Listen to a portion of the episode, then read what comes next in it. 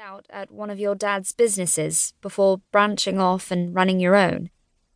On the whole, you've done well, turning over a growing profit each year, but with a surge in competitors and an increasingly fickle market who would rather turn to the cheaper companies instead of those with the best reputation, you're now struggling. Not to mention, you went through a messy breakup two years ago and found yourself thrust into the spotlight for personal reasons, rather than business ones. I paused, gauging his reaction. It had been a risk, but how else was I supposed to play this?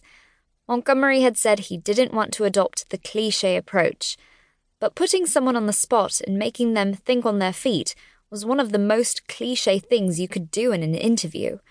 So maybe it was time he had a dose of his own medicine and heard something equally shocking. Finally, I added, I wanted to include something of your personal life in there, since talking about solely business might be a bit too cliche for you. If I'd fucked it, then I might as well put the final nail in my coffin and go out with a bang. That would teach smart ass Alastair Montgomery into tricking someone in an interview disregarding all the hard work gone into the preparation because they actually needed a job to survive in London's harsh climate. I can continue, if you like. He raised an eyebrow. No, thank you. I'm not too keen on being reminded of that breakup, if it's all the same to you. I shrugged. No problem. Would you rather I talk about your childhood and the time your father got rid of your pet dog because you needed to learn how to detach yourself from sentimental relationships? Only if you can remember the breed of the dog. He appeared totally cool, completely unflustered by what should be an upsetting memory. Maybe his father's aim had actually worked. Border Collie. I don't know what's more impressive, he said that you know so much about me, or the way you decided to completely ignore the fact that I asked you to tell me about you, not about myself.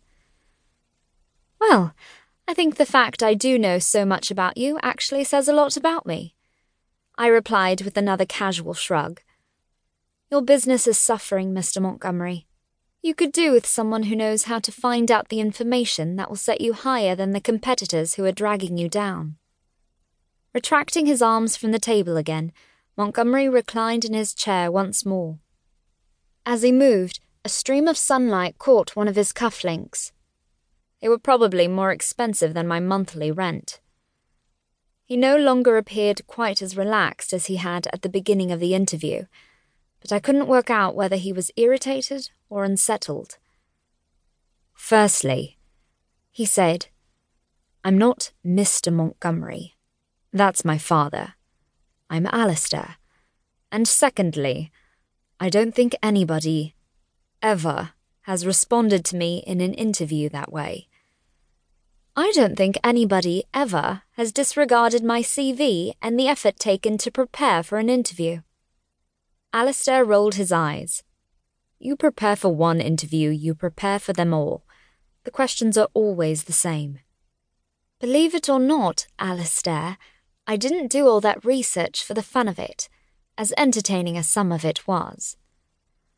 For the first time, he broke eye contact with me and lowered his gaze to the folder in front of him. Then he pinched the lower corner edge and pulled it open. Inside the folder, in crisp white paper, lay my CV. All right, then, Miss Henshaw, he said his tone levelled and lacking the soft melodic sounds of earlier. Let's do it your way. He raised his eyes to meet mine again. Tell me about your time at university. As impressive as your first class degree is, I'd rather hear about your participation in the Matrix Society. I pursed my lips together, realizing that Alastair Montgomery actually had prepared for this interview despite making me believe the opposite. There was nothing about Matrix in my CV. Latching onto my silence, Montgomery's lips curled upwards into a devilish smile. Don't assume I haven't done my own research, Sasha. Reading your CV was just the tip of the iceberg. Like everything in business, it's a carefully put together document.